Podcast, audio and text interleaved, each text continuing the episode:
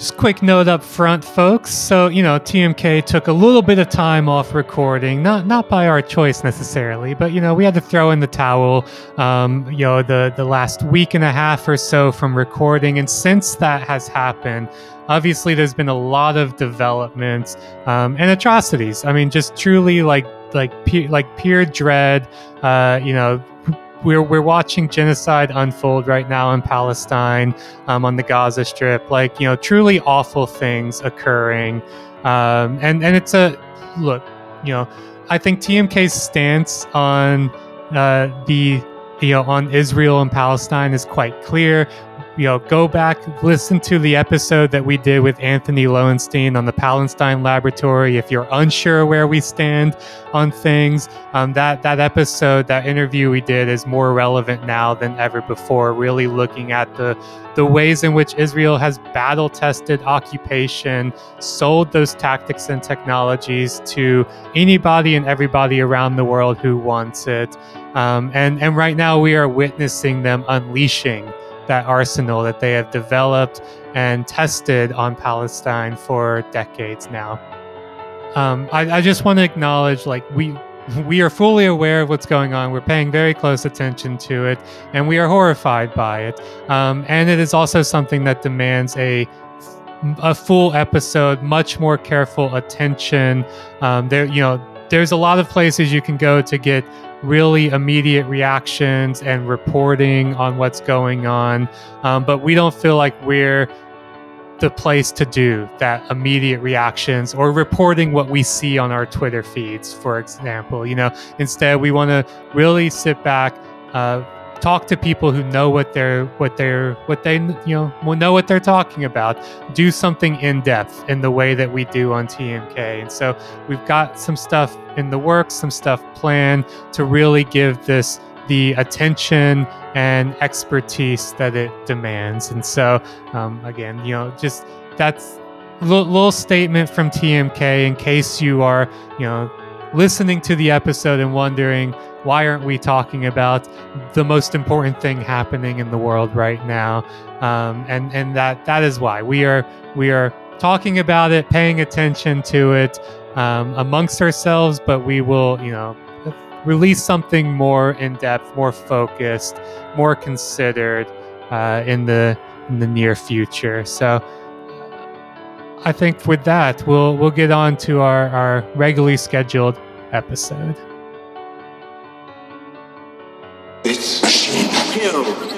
Hello, friends and enemies. It's episode 290 of This Machine Kills. I'm Jathan, joined by Ed and producer Jereme, as always. And we we are very excited, as as always as well, to be joined by dear friend of the show, Paris Marx, hot off of the Luddite Tribunal, where, you know, Paris and Ed really got their hands dirty doing praxis against the obnoxious machinery harmful to commonality. Uh, Paris, thanks for thanks for coming on TMK again.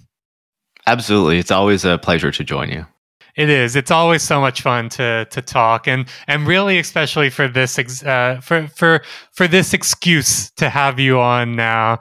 Um, you know, so last week, Brian Merchant organized a Luddite tribunal. So listeners of the show who heard our interview with Brian might might remember near the end we were you know promoting you know he's got his book tour uh, for for Blood in the Machine, and as part of that, Brian organized at the Star Bar in Brooklyn um, a Luddite tribunal with a an all star lineup of folks, including Ed. You know, Jereme and I couldn't make it um, due to the tyranny of distance, but uh, but we had Ed there, Paris, you were there, um, Alex Press, Molly Crabapple, like truly this amazing lineup of of of contemporary Luddites, generals in Ludd's army. Um, and I, have I've I've heard a little bit from people at the show. Obviously, Ed uh, told us about it. I see some. I saw some videos that you were posting, Paris. But I I feel like I need the full recap. I need the rundown. If anything, just to to sate my jealousy of not being able to be there and really get my hands on Enoch's hammer and and lay lay waste to some uh, digital devices. I, I, said to Brian, we need to take it on the road. You know, uh, mm-hmm. take take the Luddite Tribunal to to more cities. Um, but yeah, it was it was a great laugh. Like I you know, anyone who listens to my show knows that Brian is a regular guest um, on Tech Won't Save Us. And we had never actually met in person. Um, and I am located in Montreal. So when I found out he was going to be doing the book tour, um, I was like, yeah, I'll come down to Boston. Like, we can hang out. It'll be a laugh. We, he was like, yeah, let, us do that. Um, and then a couple weeks later, he was like, hey, how about we like do an event in New York instead. And we like have a Luddite tribunal and we smash some technology and invite some other Luddites. And I was like, yeah, I'm totally down for that. I will totally come to New York and participate in this uh, Luddite tribunal. Um, so that was kind of how it came about. Like, it was very much Brian's idea. Like, I thought it was a fantastic idea for a, a, book launch event and i know that his publicists were also very happy with it um, and like had never really experienced something like that with um, you know uh, an author like putting that kind of an event together for their book launch. Um, and and i will say you know there seemed to be quite a lot of interest in it. Um, one of the waitresses at the bar said that she had never seen it as packed as it was. Um, you know there was a bunch of people standing in the back uh, you know, because there were not enough chairs for everybody. So yeah, you know, people people are into the Luddites. People are into smashing technology, and it was a beautiful thing to see. And, and I definitely know um, because people in the TMK Discord were talking about meeting up there. So I know some TMK yeah, listeners were there for sure. Um, I'm sure some Tech Won't Save Us listeners were there. There's a heavy crossover between those two groups of, of people. I mean, just such a fucking inventive idea. I love it so much. When my book comes out um, in, in the you know, next fall, um, I am I am inspired. I'm going to definitely hold a, a Luddite tribunal, I think, as well. Especially because you know, so my my next book is titled "The Mechanic and the Luddite." So you know, I, I got to hold a Luddite tribunal. Um, I'm I'm inspired, and and I, I love the idea of taking it on the road. There there's people all around the world they they love the luddites they yearn for it they want luddism and um, I, I, yeah, I, I'm one. I'm I'm kind of surprised that like uh, Brian's publisher uh, uh would be down with this because it's such a like a, they were there. That's amazing because it's like such an affronting thing to be like most videos out of everyone there. yeah, that rocks. And they had a laugh too. Like they were in the corner, you know, all sat down. Yeah, they were into it. That yeah, rocks so much because I would, I would definitely think that like a, a more squeamish publisher would be a little like, this is an unauthorized event. We don't want, you know, our name attached to something so so radical and violent as smashing technology. But hell yeah, that's that. And I think it's the same. Um, uh, Brian and, and Malcolm Harris share the same publisher, so hopefully there's a, a, a nice little streak of radicalness over there that they that they found. Yeah, God yeah, they, you know they're more than welcome to buy my next book if they want. yeah, absolutely. I'll be shopping around the uh, the the uh, insurance book when I'm ready to write that. maybe um, that that rocks so much. Uh, uh, yeah, that, that that people were there in force. So I don't know. Walk us through the event, right? Like you know, who was there, what was going on. Um, I want to, I want, I want to feel like I was, I was truly at the Luddite Tribunal. So, um, Ed, Paris, one of you kind of walk us through how the event was organized and everything. Yeah. So, um, you know, there obviously Ed was there. Uh, I was there. Brian Merchant uh, was there. Um, Alex Press, of course, who does fantastic um, labor journalism at Jacobin Magazine, um, and Molly Crabapple, of course, who has been um, leading kind of the charge on um, you know generative AI and like opposing that in the context of an illustrator um, for you know, I guess the past number of months for the past year. Uh, I think her open letter came out somewhere between January and, and, March. So, you know, that has kind of been going on for a while. So, this was like our kind of panel of Luddites to look at these technologies. Um, a fun, like a fun little, little factoid um, Brian had ordered a sledgehammer delivered to him in California, which, of course, is on the other side of the country from uh, where we were holding the event. Uh, and so he realized that it was probably probably not going to work for him to take the sledgehammer on the plane, um, even in his checked baggage. So um, the day of the event, he had not figured out uh, what was happening with the sledgehammer and where we were going to get a sledgehammer.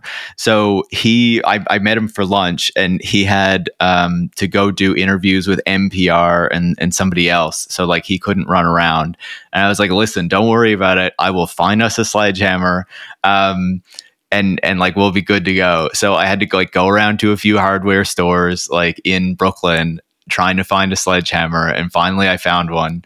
Um, you know, it was a nice like uh, had like an eight pound head on it. Uh, it had a nice like black and and yellow uh, what shaft handle, whatever the, the fuck you want to call those things. Um, and yeah, it, it, worked perfectly. And like, so when we were at the event, you know, we were all kind of lined up on stage, the five of us. Brian, of course, was sitting in the middle. And the whole time he was like doing his shtick and like introducing um, the program and, and, you know, kind of, uh, presiding over the tribunal, he like was leaning on uh, the sledgehammer the whole time, and I was like, "Oh yes, this is this is King Lud presiding over his tribunal, uh, you know, with his with his sledgehammer in hand." It was it was fantastic. It really was. That's so good. I love that you had to that you were the runner going to get yeah. like having to find a sledgehammer. Um, a, a, strange item to have to find in New York City, I'm sure. yeah, and and then imagine, okay, so I go to find a sledgehammer, then like I have to walk a bit in the streets with this sledgehammer. That's not as terrible, I guess. But like I'm going down the elevator in, or well, I'm going into the hotel first, and like I totally get a look from like the people at the reception, like, why is this person bringing a hammer into the hotel? And then when I was like leaving to go to the event, I was in the elevator, and there was this like older couple uh, who was already in the elevator as I was going down, and the woman was like can I ask why you have a sledgehammer? I, was like, yeah, uh, we're doing an event uh, where we're smashing technology. She was like, oh, okay, as long as you're not smashing skulls. I was like, no, I'm not smashing skulls. Just in case. Well, no, Just thought I would ask. yeah, yeah. Um, I was then like, no, I have to not- stop you. Right. Yeah. it's like, no, not that, not that. Uh, everything's okay. Um, but yeah, you know, it was an adventure. I was, I was you know, I was hoping to have time to like go around to some electronic shops as well and see if I could find some more tech for us to smash, but I just did not really have the time. Uh, like ahead of time, I was looking at some stuff on eBay, but I again like I didn't look far enough in advance, and it wouldn't have like made it to us. Um, like with the shipping kind of timelines that were on the um, the like listings or whatever. Um, so so if we do another one, like I'll be a bit more proactive on that. But you know, I was looking at like old Google glasses.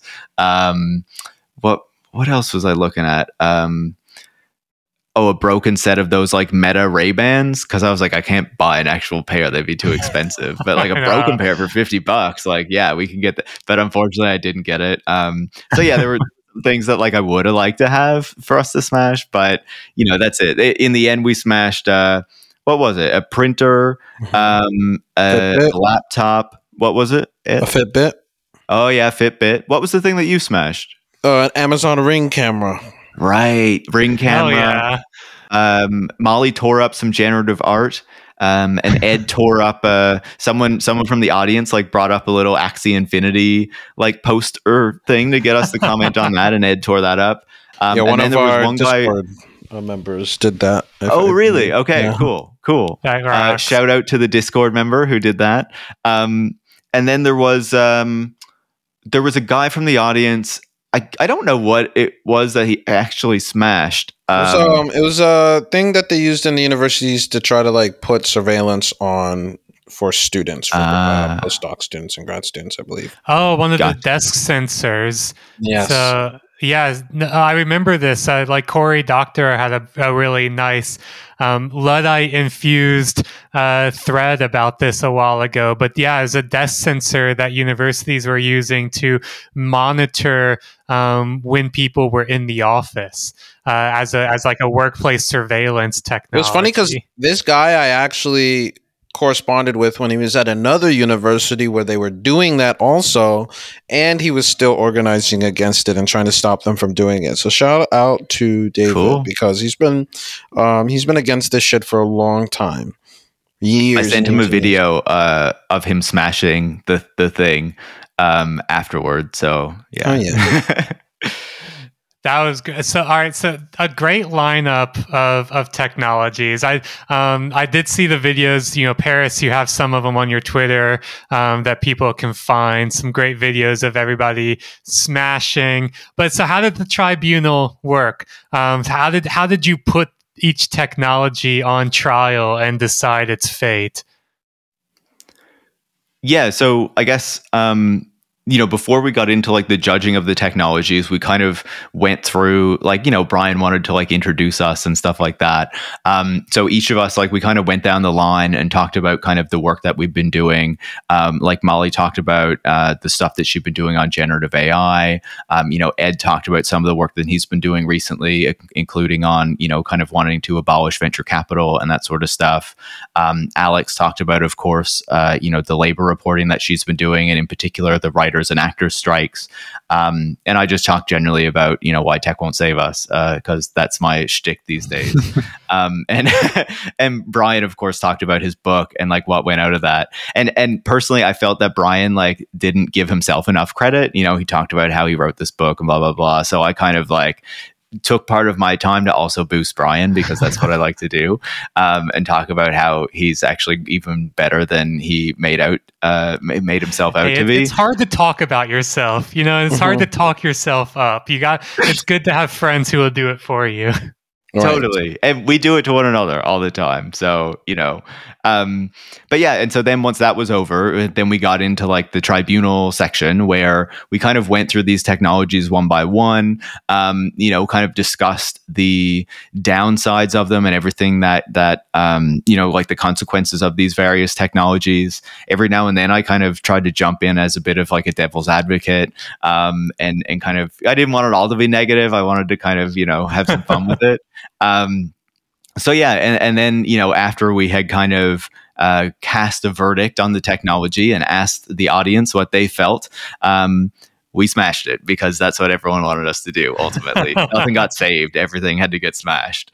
Um, and so yeah like it, it, it, was great fun. Like the audience was super into it. Um, like you know we're down for our critiques and also kind of like got a laugh at you know the smashing of the tech and like we're super into all of that kind of stuff. And and i think it's just like you know if you think like five years ago would you have been able to like I don't know. Maybe you would have been able to, but it would have seemed much um, less thinkable to like fill a bar with what probably 80 to 100 people where you have this panel of tech critics and Luddites beating up a bunch of technology with a sledgehammer, um, also causing a bit of damage to the bar's stage in the process. we, did fuck it up a little. we did fuck it up a little. yeah, um, but it's like I, I don't know. I think it, I think it does show you that clearly these conversations are moving along and moving like in the right direction.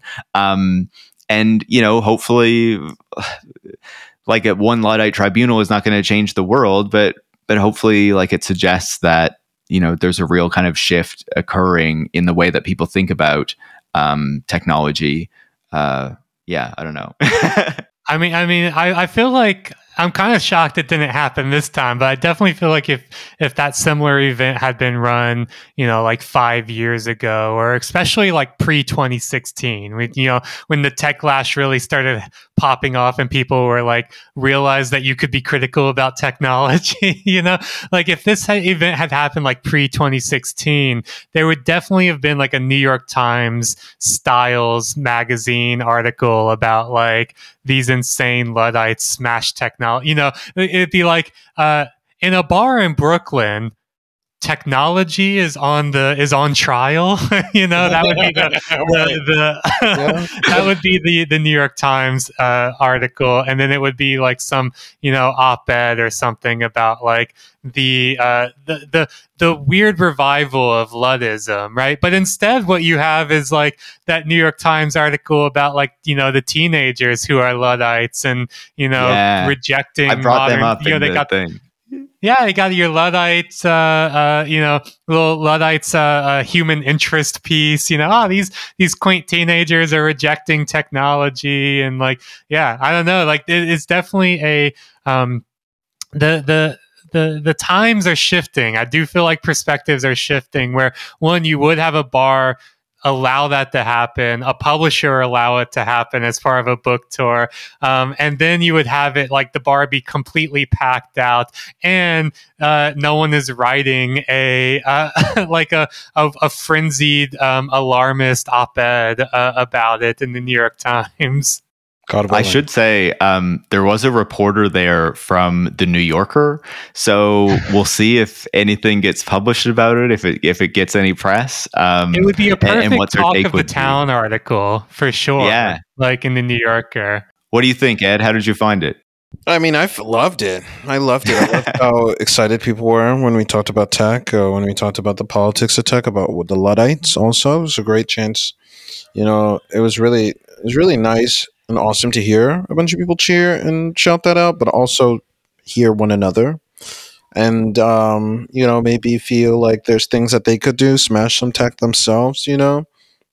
Organize little groups that smash their own ring cameras a little bit more successfully than i did because that motherfucker was a lot more durable than other ring cameras i have smashed let me tell you that. That one only the back popped out. And i was wondering if part of that was because it was standing up but um, you know, it, I think it was, I think it's good, and it's always good to you know have these sort of events in person, right? Because you know of how I think affirmative they are, and because it's a chance to just talk with other people, hear other people believe and think and grapple with the same things that you might be thinking about, right? And I think that was like the thing I really was the most excited about to see at the event. And of course, it was really fun, just like hanging out with a bunch of other Luddites I really love. A lot, uh, I, you know, first time I met you and uh, Brian um, in in the flesh, and that was really nice. Um, it's fun to like have audience members bring up some things.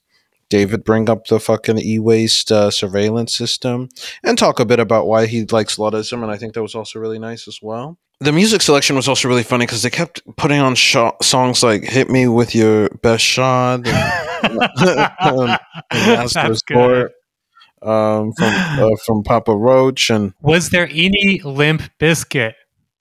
I don't know. I'm gonna be real with you. I don't know as much rock, but I know that there was um there was a, another classic rock song that really just hammered home the idea of like hitting something, you know, smashing something if Break Stuff by Limp Bizkit wasn't on the soundtrack, then it was an incomplete soundtrack. I'm sorry, you know, I got to say this as the resident nu metal defender. right, right. You're not. I, I cannot one, okay. remember. I the only one that's the the only one that sticks in my head is uh, "Hit Me with Your Best Shot" uh, from from the soundtrack of of the evening. Unfortunately, um, yeah, and we don't have a full recording to know for sure what was in there. Oh yeah, well, I, I I absolutely love it. I'm so glad it happened. Um, it's such a great, uh, uh, I, and, and what you said, Ed, as well. Like it's a real, it's a community builder. You know, th- these are community building events because obviously, you know, we're not going to smash everything. Uh, it's symbolic, but it is about like you know, uh, like fit, like literally not going to smash every ring camera because there's too many of them. We have to do it at an industrial scale. Um, a sledgehammer won't do it, but it's symbolic. Uh, it, it, builds community, and and I will say as well that like while y'all were at the Luddite Tribunal, or rather, uh, uh you know, a few days before your Luddite Tribunal, you know, I was on strike um, at Monash University. Our union went on strike for um, we did a, a 48 hour strike starting on you know uh, Monday at noon and ending at, on Wednesday at noon. So you know, effectively a three day strike, but over 48 hours.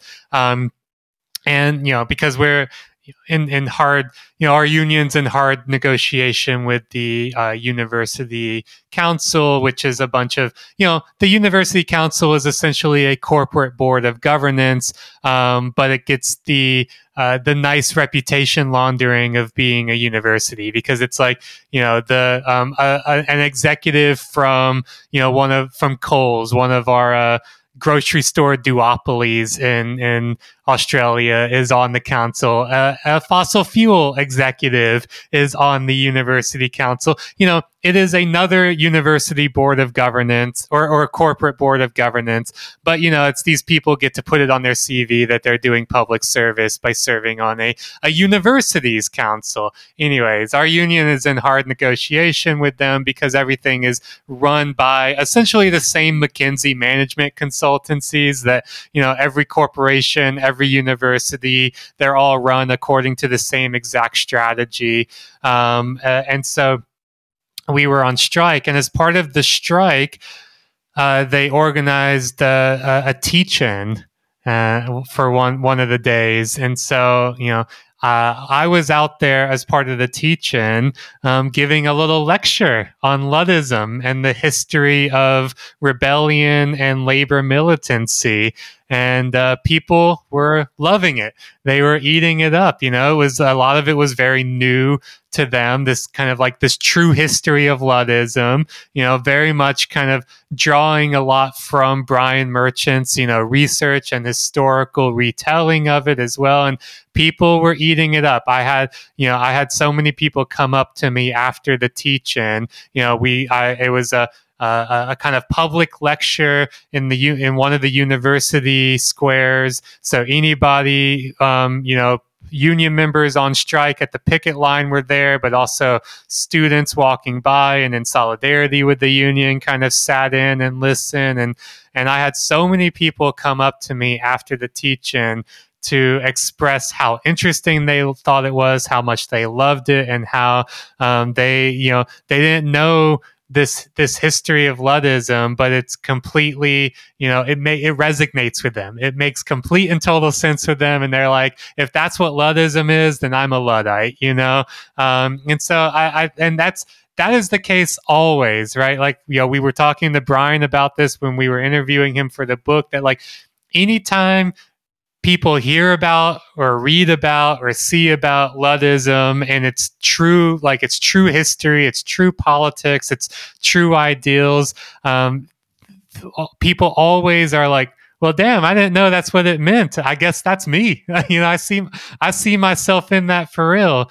Um, and so, you know, I was doing a teaching about Luddism. Y'all were smashing technologies at a Luddite tribunal. Like these are the things that I think really uh, build communities around this idea and and and show that it's like it's not only something you know weird. It's not something shameful. Uh, it's not something backwards. It is like you know it, it is it is the future. Luddism is the future, and more and more people. Uh, it takes it takes so little to convince people of the ideals of Luddism once once it's just clearly explained to them.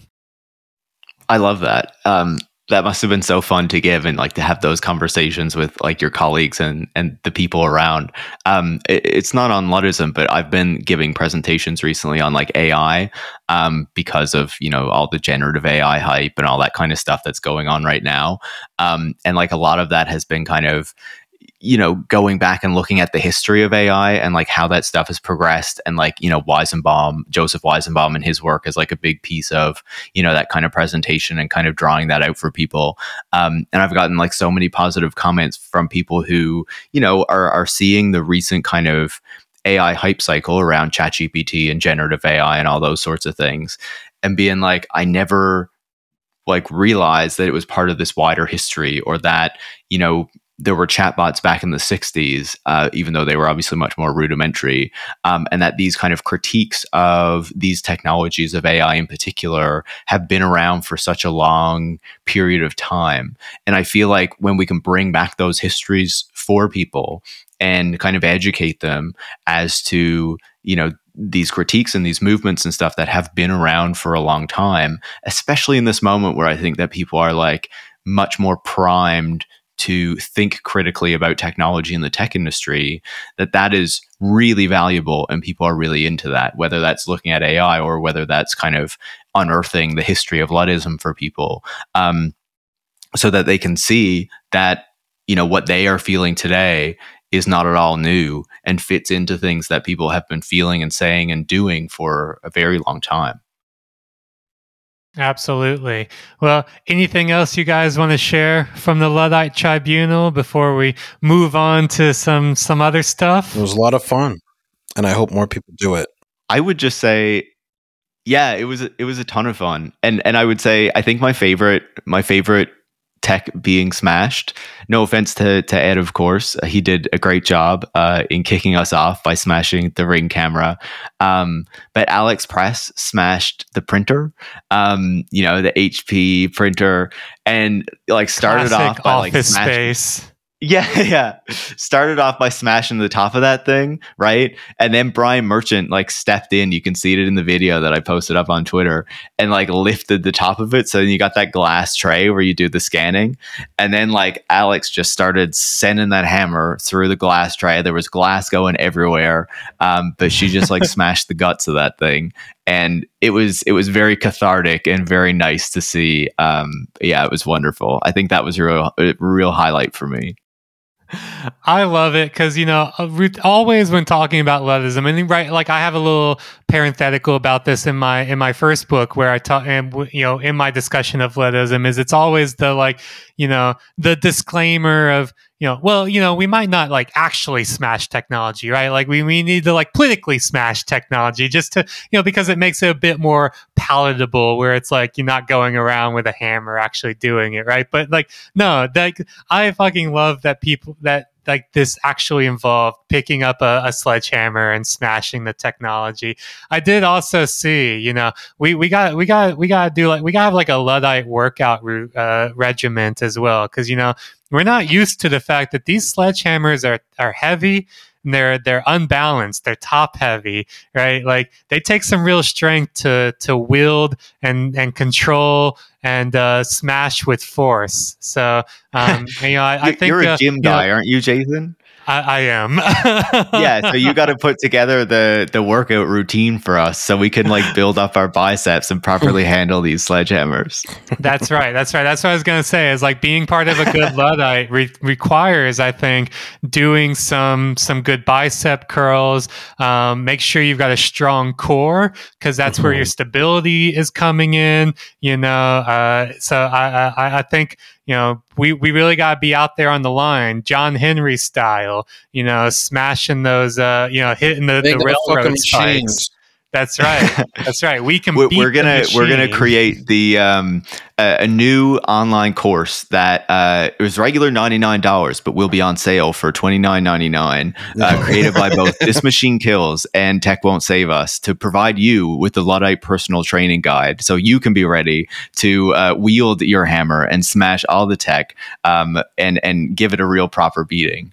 We can have That's some testimonials right. from other masterclass alumni, such as Noam Chomsky, Henry Kissinger, um, Hillary Clinton, um, Francis yeah, Fukuyama. And, and, and, you need to, you know, you need to be like looking at a picture of John Henry every day and being like, those, those are goals, you know? Listen, John Henry, John Brown, Toussaint, Ned Ludd, you know, we have our little pantheon in my, we have, I have a little temple in my room, you know? oh, right. you know that, you know that photo of Ned Ludd, like the, the real kind of, um, the one that always goes around, like right where Ned Ludd is like wearing the dress and cross dressing and stuff like that. Which way? I really wanted to like go to a secondhand store and like find a dress to make Brian wear, but uh, again, I didn't have time.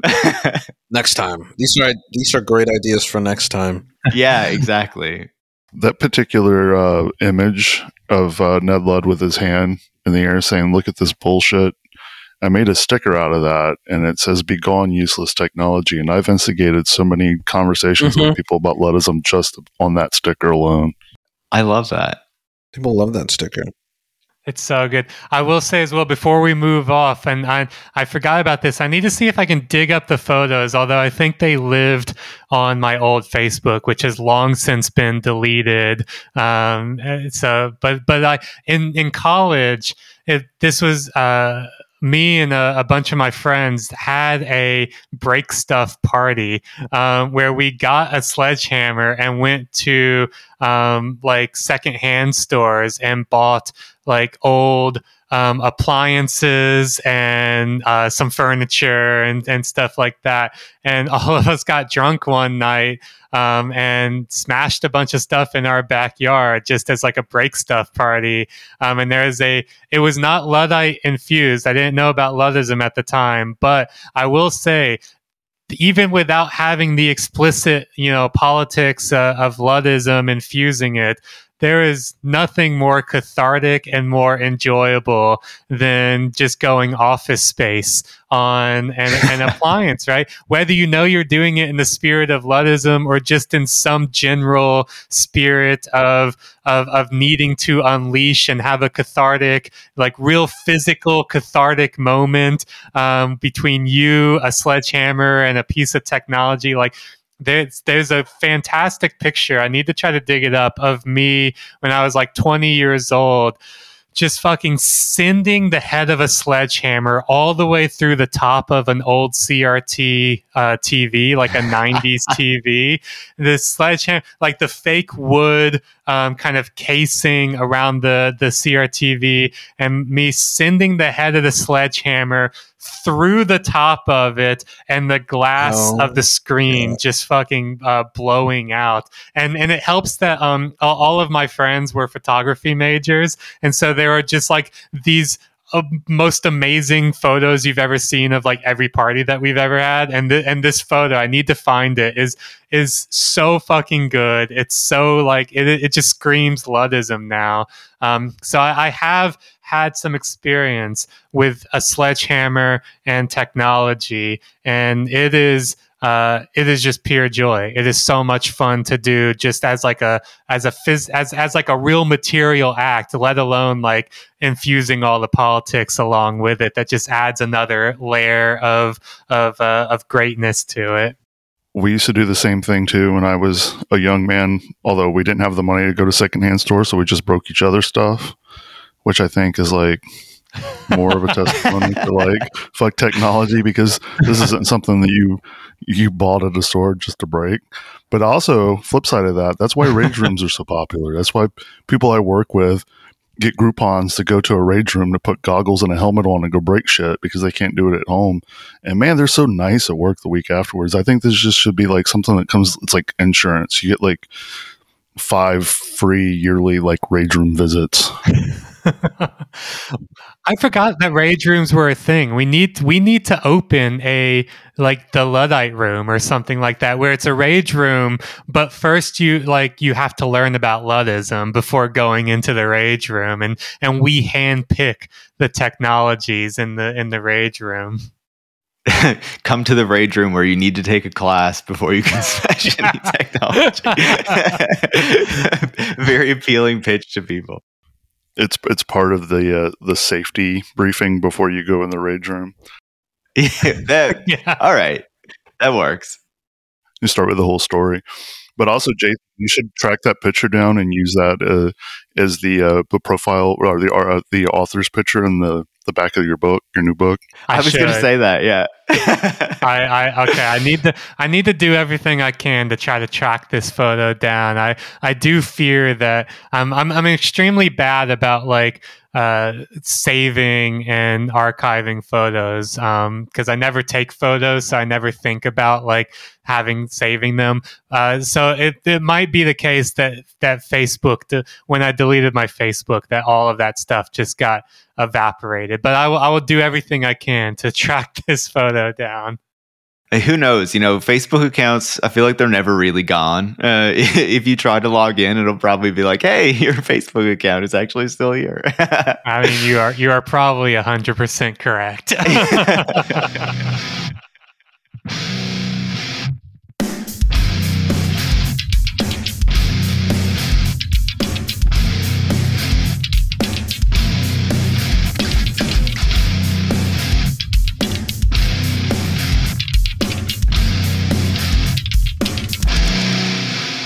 So let's move on to some other other business here. Um, you know, obviously really great to have you on the show uh, to talk to you about anything Paris and, and, the Luddite Tribunal recapping that. But also, I mean, this is just fortuitous timing that you you have just kicked off a new series over at Tech Won't Save Us, your your illustrious podcast, um, and uh, it's it's on Elon Musk. I know you're doing this like real this you know really in depth four part series um, a lot of research. You know, you've been you are on the Elon Musk beat um, more than anybody, probably. I think more than Walter Isaacson. You are on the Elon Musk beat, um, and so what uh, can you tell us about the the the series? You know, you've released one episode. You've got a few more in the can um, coming up. What's the what's the kind of concept of the of the series on Elon Musk that you're running now?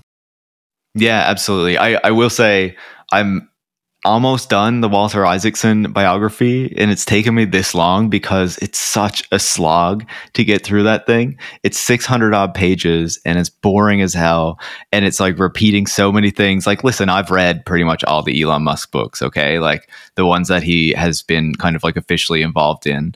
Um, and or and even the ones even many of the ones where he hasn't um and like it's it's just kind of repeating a lot of like the anecdotes and stories from those old biographies but like not really citing them very well. So unless you were really going back and kind of knew where this stuff comes from you probably wouldn't realize that you know a lot of this kind of historical stuff isaacson isn't really getting himself but just lifting off of other people. Um at least you know that's kind of what i feel. But anyway um so this series i i it was it was funded by the patrons um, of the show. I kind of said in April, like if we hit this new goal um, for funding, then I'll do an Elon Musk series. And you know the supporters of the show came through for me, and it was awesome.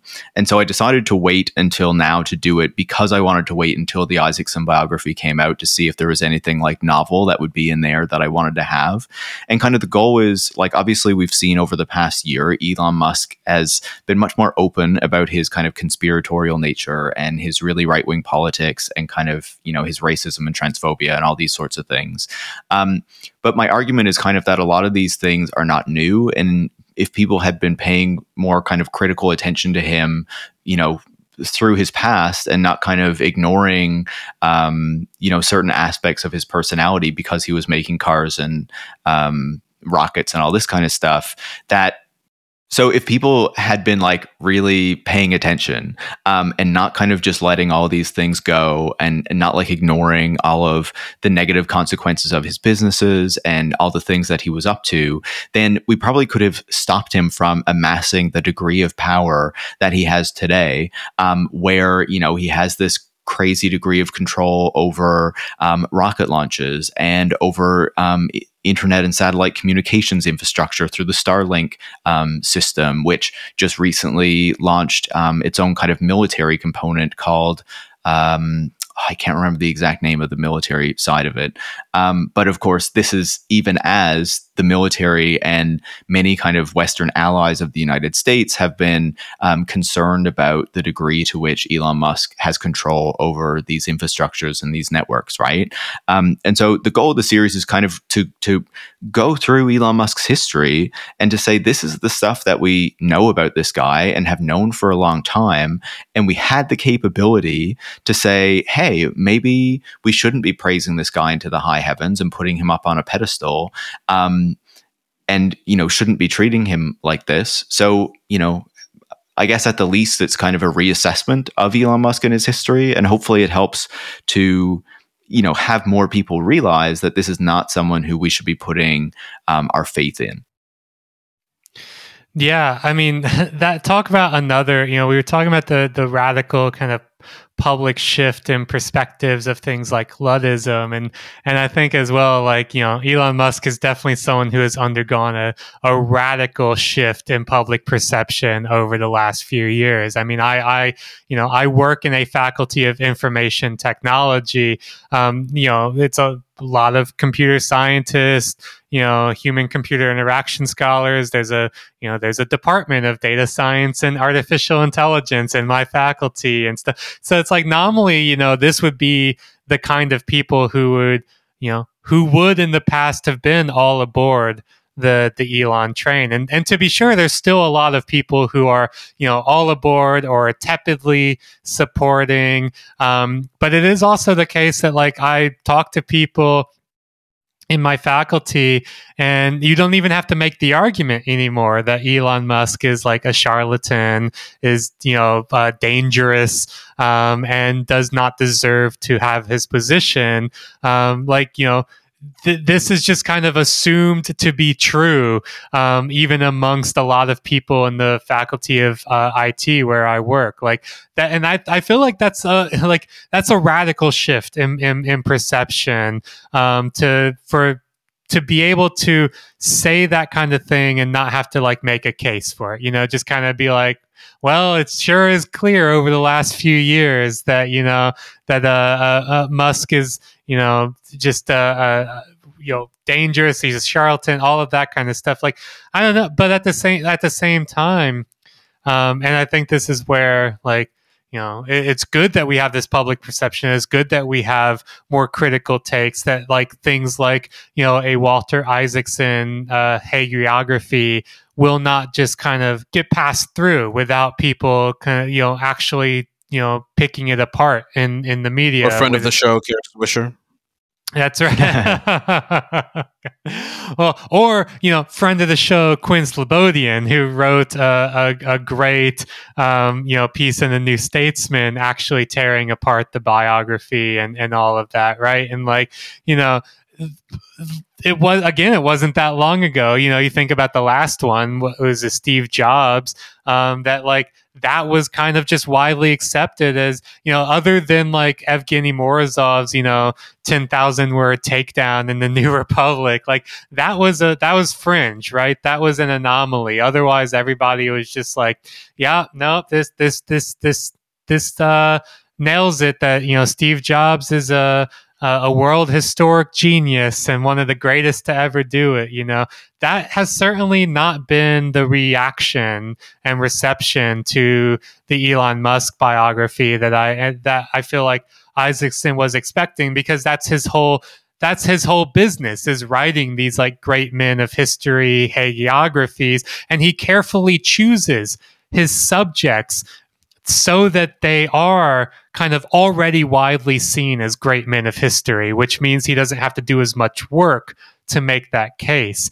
And I think in the time period of him writing the book, um, and, and I'm sure securing a seven figure book deal for it or whatever. Like in the con- in the time period between him securing that deal and writing it and it being released, uh, there has just been a complete 180 uh, on on public perception. But at the same time, I feel like Musk has become this like too big to fail institution in a lot of ways where it's like is bad press enough to to take down somebody who is so is so adamant and has so much power but also has you know as as you know we've talked about on the show in regards to like the reporting on starlink has really like established himself as this like key uh, infrastructure provider to militaries and governments right? Like in addition to all the other stuff around you know Tesla or X or Space, you know, whatever it might be. Like,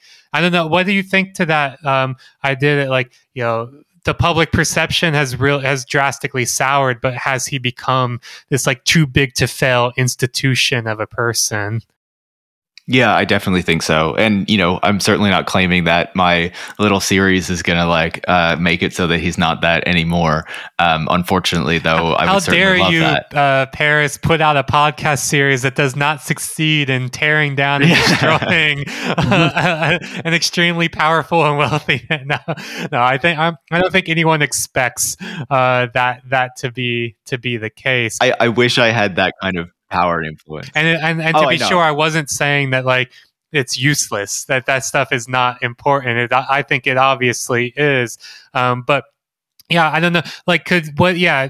So again, on this idea of him being a too big to fail institution, like, what's the kind of politics of that? But what's also the the the consequences and, and responses to that? Yeah, it, it's massive, right? Um, and and I think you're absolutely right. Like I think he has become this kind of too big to fail institution, in part because you know, like this is kind of my argument is that because we had all this boosterish coverage of him for so long, he was able to get away with so much that should have been kind of addressed or taken into account far earlier in his rise. That may have headed off where he is today and the power that he holds today. But we were so unwilling to do that. You know, we is probably the wrong word to use there, but you know, the media or a lot of people in the media and political figures were unwilling to do that um, because they saw benefits in you know kind of being uh, being within that aura, right? Having their connections to Elon Musk, getting their clips, clicks, and their page views, trying to trying to like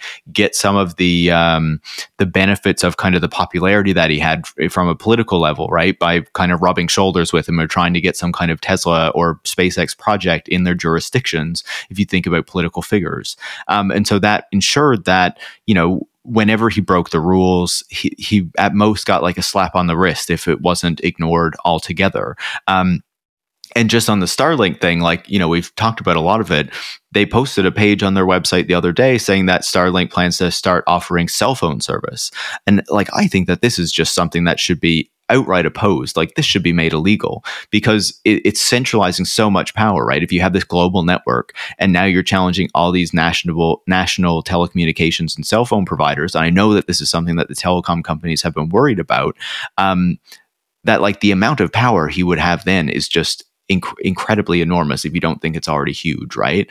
Um, and and I think that one of the arguments that I often make is that you know he puts out these really kind of glowing narratives, these really kind of positive and attractive narratives, like you know SpaceX is going to take us to Mars, or he's going to save the world from climate change with Tesla cars, or whatever even and and like there's never i don't think there's ever really um, a path to achieving a lot of those things but the goal is to say okay people see I'm doing this like big ambitious project, so they'll kind of cut me some slack and now I can build a business model that is incredibly like exploitative or that has a ton of negative externalities um, and those get ignored because people think I'm actually trying to like have this kind of massive global scale impact. Um, and I think I would say that, you know, the risk of him being too big to fail is in part because, you know, he controls key sectors of the economy, um, whether it is rocket launch capabilities in the United States and and you know many western countries because a lot of people depend on this stuff. A lot of people has shifted. They used to use the russian rockets and have shifted to spacex because spacex is a lower cost provider um, is quite dependable now because they have done so much of this work with with various governments and companies. Um, obviously you have the starlink piece of things. Even if you look at tesla and and some people kind of downplay this but elon musk it, through Tesla owns um, the most reliable electric vehicle charging infrastructure in the United States and many other parts of the world, right? Um, and so what you have is not just that Tesla has access to these things, but in recent months, we've seen a lot of other North American and Europe, European automakers announcing that they are changing their cars from the common open standard of charging to the uh, closed Tesla standard um, because they want access to the supercharger network and kind of the other charging initiatives to, to build out alternative networks are not working out as well um, because there's not kind of a clear um, you know push to to make that happen. Um, and so I think that that's incredibly worrying as well right? If you think about how the the auto market works right now for fossil fuel vehicles. You have all of these like gas um, and diesel kind of stations that are owned by a bunch of different companies where you can go and fuel up that are not owned by the automakers. But now you have this automaker um, who also owns the charging infrastructure, who also doesn't have dealership network but sells the cars themselves. Like I think that there's a lot to be worried about in there. And then you think about the environmental impacts and all those other things. But the other piece with Elon Musk is that it's not just kind of the political economy of the kind of businesses and the empire that he owns. It's also like, you know, through having these companies and through having this ideology and through having this power and the wealth that he has, what is he ultimately trying to do with that? Right. And I think you can see increasingly he's not just embracing this kind of these kind of right wing narratives and and these kind of this kind of conspiratorial thinking, but he does have like a vision of what the future should be, where you know we need to be this multiplanetary species, we need to be going out into space, we need to be like achieving certain things that he thinks are important. You know, smart people, quote unquote, need to have more babies and all this kind of stuff. And I think that there's a really kind of concerning future that he is trying to achieve and that he is trying to like force the rest of society to go after. Um, that we really need to be thinking much more critically about because I don't think it's actually in service of the majority of the public. Um, and that if we do allow his influence to kind of shape um, the policy kind of approaches of governments in trying to also achieve his goals and his vision for what this future should be, I think that we're headed down a very dark path. Um, but we won't necessarily realize that, you know, f- for a while after we've started kind of heading in that direction, which then also makes it harder to kind of reverse on that. Yeah, I, I, was really glad you brought up what I think you know is the the real source of, of of his power and the persistence of his power and wealth is that that monopolistic control over infrastructure, right? And it's it's you know infrastructure is it's it's not sexy, right? It's like it's boring. It's you know if it works well, it's invisible, and so you don't notice it.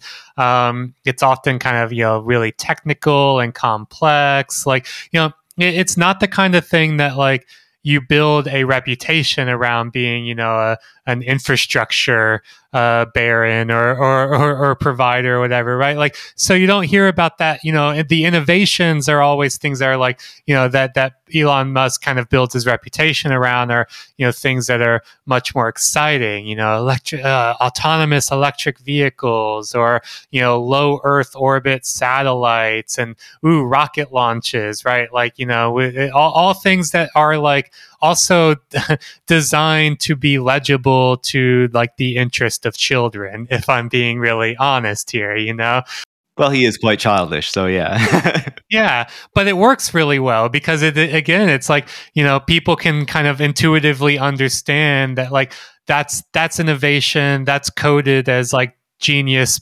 brilliant inventor you know making the future whatever but when you drill down into like the actual source of, of his power and wealth, I think you're exactly right. It's not the Tesla cars, it's the Tesla charging infrastructure, right? It's it's not the rocket launches, it's the control over logistics of you know space. It's not the satellites. It's control over telecommunication networks right? Like it's infrastructure and logistics. Um, and that's what twitter is as well right? Like twitter is a communication infrastructure and a really you know uh, an overly important one um, considering its size because of the people who use it you know politicians media you know academics and so on that is the real key here. And and infrastructural power has a few you know com- it comes from and it does a few different things that i think you know we really have to grapple with right? Like you know i know we've all you know referred to at various points you know elon musk is just a glorified military contractor you know and that's that's what he is in large parts. Um, uh, and and and that is certainly the case with the infrastructure right? Like it's a you know you're a service provider a vendor you're selling that service to people who can afford to pay for it and that's going to be governments and militaries and so you're you're largely subsisting on these massive contracts with government and military but that also only comes about because uh, the the public uh, investment and ownership of these you know core infrastructural um, networks and services has been ceded to the private sector, right? And and and you allow somebody to step in, and if they have the uh, you know if they have the ambition and if they have the you know the if uh, the lack of of shame uh, required to you know bully their way in, take over, you know, do everything, you know, a real like um do anything it takes to get to the top kind of mentality, um, then you know uh, you can only have you can only monopolize or start building a monopoly for electric vehicle charging on an on a proprietary standard, for example, if somebody lets you do that, right? If the government lets you do that, um, if if automakers let you do that, you know, if they cede that infrastructure to you, and that's the same exact thing that like with Starlink, right? You can only do that if uh, and and this and with SpaceX with the rocket launches, like you can only do the kind of satellites and communication networks and rocket launches and logistics if the public sector cedes that to the to the private sector, right? And so like uh, like this this this uh, this power and wealth that he has is infrastructural power and wealth and and that comes from not innovation not uh, you know uh, genius you know being a com- you know the best competitor in the marketplace or whatever it comes from people ceding ground and allowing you to take over those things. Um, and similarly, as well, I think that a really key thing around infrastructural power is that it's like it's very concrete and it persists. Um, I'm almost done reading Cory Doctorow's latest book, The Internet Con, um, and we got Cory coming on next week to to talk about it. But in that, he he describes like that the the way that infrastructure and standards cast long shadows you know that that they are really material politics and like the truest sense of like they are these concrete obdurate things that once you once you establish infrastructure, once you establish standards, um, and once the once that becomes the the kind of dominant mode, then it it persists forever because people organize all of their own activities and lives and business and so on around that infrastructure and around that standard. Um, and so it it's why you know we talk about like the railroad barons right like they became so large and powerful because they had control over infrastructure that other people needed to do other stuff like to do really socially useful stuff to do not socially useful stuff but you know whatever it might be right um, cory has this great story in the um, uh, in in his book, and I had no idea. Talking about the kind of long shadow of of infrastructure. Cory has this great story in his book um, where he writes Infrastructure choices cast a long shadow. Take roads. The width of the Roman roads was the width of the wheelbase of Roman chariots, itself a function of the state of the art of Roman metallurgy, which determined the maximum length of a stable axle. The chariot roads became cart roads, and the cart roads became motor vehicle roads. Long after we had the ability to extend the wheelbase of a motor vehicle beyond the limits of Roman metal beating, we were locked into roads roads that could have been served by blacksmiths of the uh, classical age. Cory goes on to talk about that the width of the road determined the width of train containers because of intermodal transport, where freight containers are moved from flat rail cars to flatbed trucks, right? So you need train freight containers and shipping containers that can fit on flatbed trucks. And so you're limited to the size of roads. Um, and, and thus, that goes on and on, right? That like this this long shadow of choices made in the Roman age go on to things, for example, um, the size of space shuttles, right? And so the design for a space shuttle um, called for the creation of reusable solid rocket boosters. You know, these massive cone tip cylinders that would lift the shuttle before falling away and floating to the ground on parachutes. Well, those uh, reusable rocket boosters were built in Brigham County, Utah, and then shipped to Florida for takeoff. They were shipped on trains. And so after, uh, so the, the boosters are about 150 feet long, but they had to be precisely 12.17 feet in di- diameter because they had to fit on special railway cars for overland shipment, right? And so uh, Cory you know ends this by saying the aerospace engineers who sat down to design those solid rocket boosters had a lot of parameters to juggle. The pool of gravity the efficiency of rocket fuel the weight of the payload. But mixed in with those parameters immutable and inarguable was the width of a rail car which was foreordained by the width of the roman chariot wheelbase which was in turn determined by the metal beating know-how of roman blacksmiths.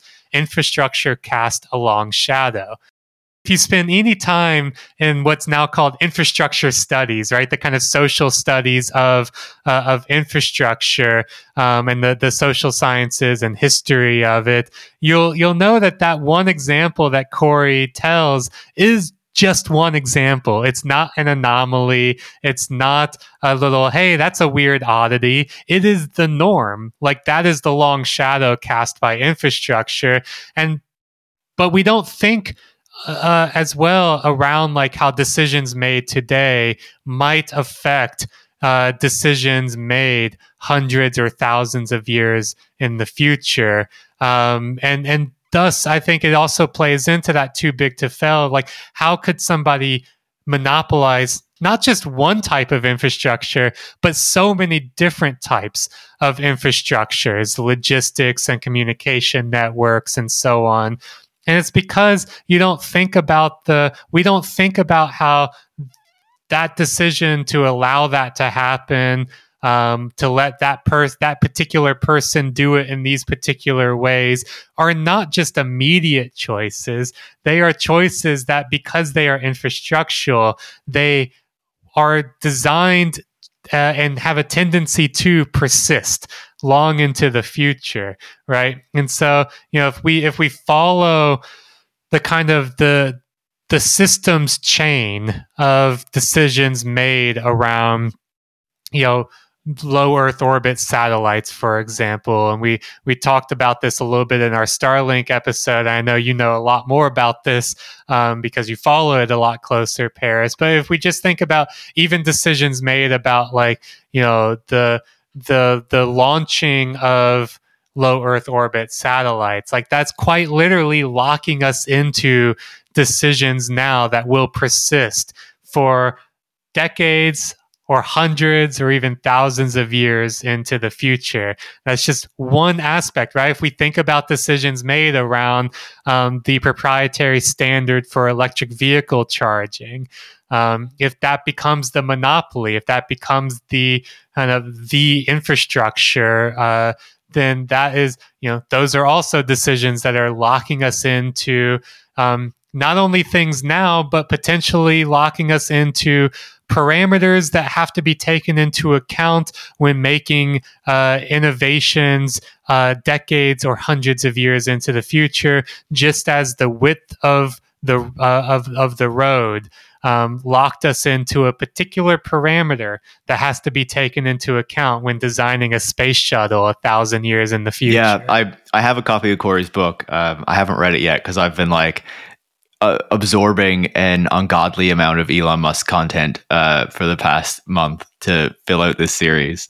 You know, g- reading these biographies and, and some of these books over, going back and like reading articles about him from ages ago, uh, watching interviews that he gave like over the past several decades, like just trying to pick out these different kind of clips. But I think on the infrastructural power point, like I think just going back to what you were saying, I think the key is always to remember that this was a choice to allow this man to control as much infrastructure as he does and to accumulate the power that he has um, because the state, um, you know, kind of abdicated its responsibility to build and control some of these infrastructures itself, you know, as a result of kind of neoliberalism and this kind of view that the private sector should be controlling more and more of the economy and society and all this kind of stuff. And so as you're you know moving into new technologies and things like that the state is not there to kind of you know play the role that it might have played in the past. Um, and so it just kind of allows the private companies to do whatever they want. Um, and then the other piece of that is that they they actively fund um, his monopolistic behavior and and his desire to control all of this right? Um, like SpaceX only survives because it gets a massive NASA contract, right? When you go back to the early Falcon days when he's trying to get this off the ground. Um, and, you know, this happens kind of throughout the history of SpaceX and Tesla, where they get key kind of infusions of public money um, whether that's kind of around 2008, 2009 in the the bailouts, but it's a loan, so it's not a bailout. So it's you know Tesla wasn't bailed out, um, and also you know the kind of the the um, carbon credit scheme in California that gave Tesla effectively billions of dollars and actually gave it double the credits that it should have received because it demoed battery swapping one time, and as a result, that meant that the number of credits it received per vehicle was almost doubled um, for many years, even though it was not battery swapping anything. Um, it had just demoed it once. Um, and then, of course, you know, Defense Department, um, NASA, FTC contracts and and subsidies and things like that for SpaceX. And one of the things that's important to understand there, I think, is that when we look at these uh, kind of companies and and you know what Elon Musk has been up to, it it does pursue kind of a similar model that we see within Silicon Valley, where it's losing a ton of money in order to build this monopoly. Um, Tesla did claim that it was making money for a long time, but most of the money it was making was from the carbon credits, not from selling cars. That has only happened quite recently. Um, whereas SpaceX, if SpaceX is still a private company, right? We don't have real financials from that company because it doesn't have to be reported because it's not publicly traded on the stock market. Um, and recent reports that I have have read suggest that um, SpaceX is still losing money. It's not a profitable company. Um, and so, you know, when it says that its launches are so much cheaper than everyone else and stuff like that, part of that is because it's not actually making money on any of this stuff and it's offering it at below cost so yeah, you know, just I think things to keep in mind when you think about the infrastructural power that he has and the way that he's able to deploy his wealth, and also how the state is a very key part of allowing him to become who he is today. And even when we see these reports about the concerns that um, you know the Pentagon, that other parts of the U.S. government and and foreign governments have about the power that Elon Musk um, you know wields, um, they're still giving him more public money to keep building these things out. Uh, with with Elon Musk, I think also, or, and and you know the empire he's building. You know, I would also be curious what your thought. You know, I think like a lot of the commentary kind of has this assumption that he is more or less building things trying to expand things, taking advantage of holes in uh, state infrastructure and bureaucracy, largely to enrich himself, right? Or to accrue more geopolitical power um, than he currently has to further enrich himself and to just gain more influence and power and you know this kind of also dovetails with larger debates that are kind of happening in leftist circles about what is the proper way to actually think about and understand technology and whether feudalism is a useful metaphor whether capitalism properly applies to tech capitalists and whether they are just simply pursuing profit and maximizing profit or if there are other initiatives in play. And i'm wondering when you look at Elon Musk and as you've been doing research on this series you get the sense that there are larger kind of um, imperatives and operatives at play here at the end of the day falls largely down to traditional capitalist um, dynamics and then some mixing of his interpersonal um, experiences, baggage, um, and desires. You know, like, is there a larger, grander vision? Doesn't have to be the glitzy one that Swisher and Galloway and all these other, you know, stenographers insist Elon Musk has, right? But do you do you get the sense that he does have some larger plan in play? That he does have a sort of political economy he wants to pursue? That he does have a real vision beyond or maybe part of the bullshit that he spews to the public about wanting humanity to live on Mars, about wanting us to all have the best possible utopian lives in the dystopia, about, you know, seeding humanity throughout the stars? Is it just at the end of the, like even more of an empty vision because it's just capitalist dynamics?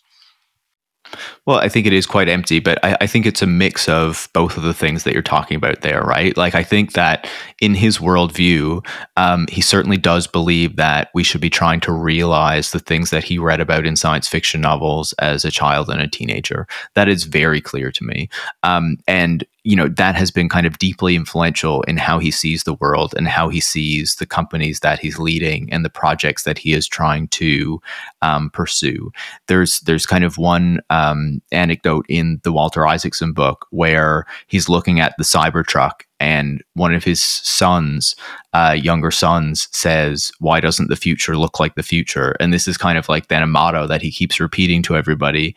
Um, and his what he means by that is why you know does the present and why does what we're what we're building for like the near future not look like what i saw in science fiction movies like blade runner and stuff like that? And so that is part of the reason why the cybertruck looks so fucking ridiculous right? Um, and because he's just like this weird infantile man um, who happens to have all this power um, and, and wealth. And another of the things that really stands out in the, the Isaacson biography too is just how like deeply unhappy and like socially stunted he is. Um, in that there are like multiple stories throughout this book where there's supposed to be like some sort of an event like a birthday party or like a thanksgiving dinner or something like that and elon musk is might even be there or like nearby but he like retreats into a room and plays video games or makes up some reason that he needs to like fly back to la or something to go do work um, because he just like I don't know, he creates these crises for himself constantly to feel like he needs to be at something. Um, like, I think that there's something deeply wrong with this man that we have, you know, th- that because of the boosterish coverage, you know, a lot of people have kind of ignored. But, you know, so there's that cr- kind of grander vision where he wants to put us on Mars and he wants to be all the electric cars and all that kind of shit. But, um, ultimately, because we do live in a capitalist system, even though these are kind of the big dreams that he has, um, you see that you know capitalist imperatives ultimately shape how the businesses work. They do need to have a business model at the end of the day. Um, and he has to think about how he makes these things work in capital markets as they operate right now. Um, and that's part of the reason why you know tesla initially has a vision of kind of like building the expensive car and then the cheaper car and then the slightly cheaper car beyond that and the cheaper one again right? And that doesn't work out because elon musk is like he just makes such terrible decisions in terms of how the cars are designed and the parts that go into them and the features that are into them. And even though his designers are constantly saying, like, actually, we shouldn't be adding this because it's going to make it so much more expensive and harder to build. And he's like, no, but it needs to look cool. Um, and then, like, you have all these quality control issues that come of it. Um, and so that is what kind of forces him eventually to have to start making these grand plot promises around self driving and all this other stuff that the company is going to achieve to drive the share price up so that the company has has enough money and investment so it can keep actually delivering on like the fundamentals of um, the car company itself because otherwise it would have gone under a long time ago because these cars um, are not as efficient or as cheap to produce as they're always like envisioned to be because Elon Musk gets involved. Um, and then if you look at the the kind of SpaceX stuff, like certainly he has that vision of um, you know getting us to Mars and whatnot, but in the process he is monopolizing um, rocket launch capabilities in the United States. He's monopolizing kind of um, satellite internet uh, infrastructures and communications, um, and really he sees. Or, or at least, you know, what he says is he sees these things as you know trying to create a business model where the company can be you know kind of self-sufficient enough so that it can later pursue like the mars dreams right? Um, but ultimately how he's approaching these things are being shaped by the capitalist pressures that he's under um, and that has very real impacts for how these things are built who it serves and and you know what ultimately comes of him comes of them right? Like the final thing i would say on that is that sure he's pursuing all these projects but because he feels that he is doing them in service of this much grander like vision and future and whatnot anything is acceptable kind of in the achievement of that right? Um, he can abuse workers as much as he wants. Um, you know and underpay them and fight their unions. He can damage environmental um, reserves like in the case of SpaceX or create a ton of air pollution and things like that in the case of Tesla like there are a lot of downsides to these companies that are often that that do not receive the attention they deserve because it goes against the narrative of who Elon Musk is in the future that he's building.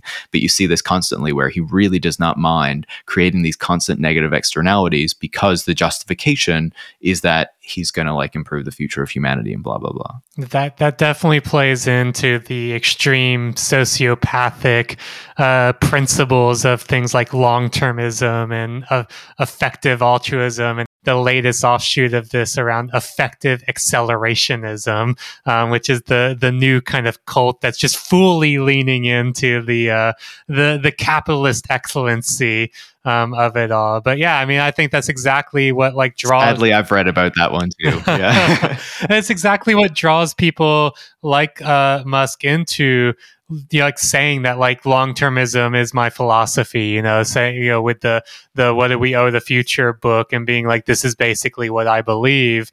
Um, is that like it is a moral justification for um, sociopathy uh, and a, and a, a any end or any means justify the ends mentality. And,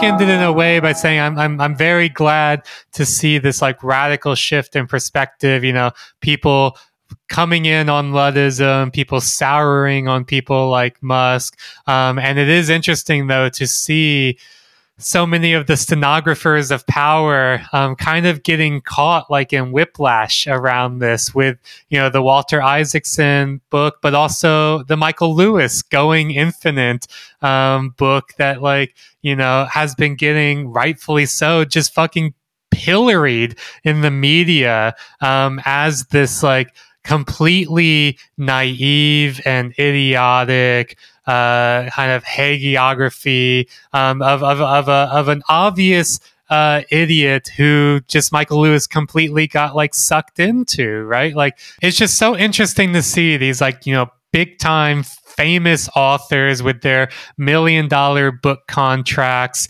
um, you know, putting out yet another uh, book, a book like the like the kind they've been putting out for a very long time about the topics and people they've been putting out for a very long time, um, and to see the reactions to them be so completely different than what they expect. Like, I do think it speaks to a much broader kind of shift in public perception, and that, like, the people who were held up as heroes not that long ago are um, very quickly recognized and realized as as villains all along, right? It's like Scooby Doo tearing off the mask and, and realizing that the the the geniuses were actually idiots and the heroes were villains the whole time. I do love me some Scooby Doo. well, Paris, always a joy to talk to you. Thanks for coming on. Um, I'm I'm I'm I'm jealous about the Luddite Tribunal, but it's uh, I, f- I feel a little bit assuaged by being by getting a, a real kind of secondhand experience with it, um, and also uh, yeah, I mean people people should know where to find you at Tech Won't Save Us. Uh, you've got the excellent Elon Musk series kind of unfolding right now. You've got one episode out as of recording, with a few more left to go. Um, so people should, you know, subscribe over at the podcast, over at the Patreon, um, and support your your show. Which I, I I do not think that TMK. I've said this before. I don't think TMK would exist if it wasn't for Tech Won't Save Us, um, because very early in the run, before TMK long, you know, existed, you had Ed and I both on separately, um, and that was uh, a, a, kind of an inch. You know, it was almost like this trial run where um, Ed and I both got to hear what the other sounded like on a podcast and be like, all right, yeah, I think I think I could I think I could do something with this guy. so um, always, you know, one one of the godfathers of TMK, uh, Paris. I love it. Thank you so much. And it, you know, it's always a pleasure to to come ch- chat with you guys and you know to see the work that you're doing in kind of you know forwarding these like critical and luddite perspectives.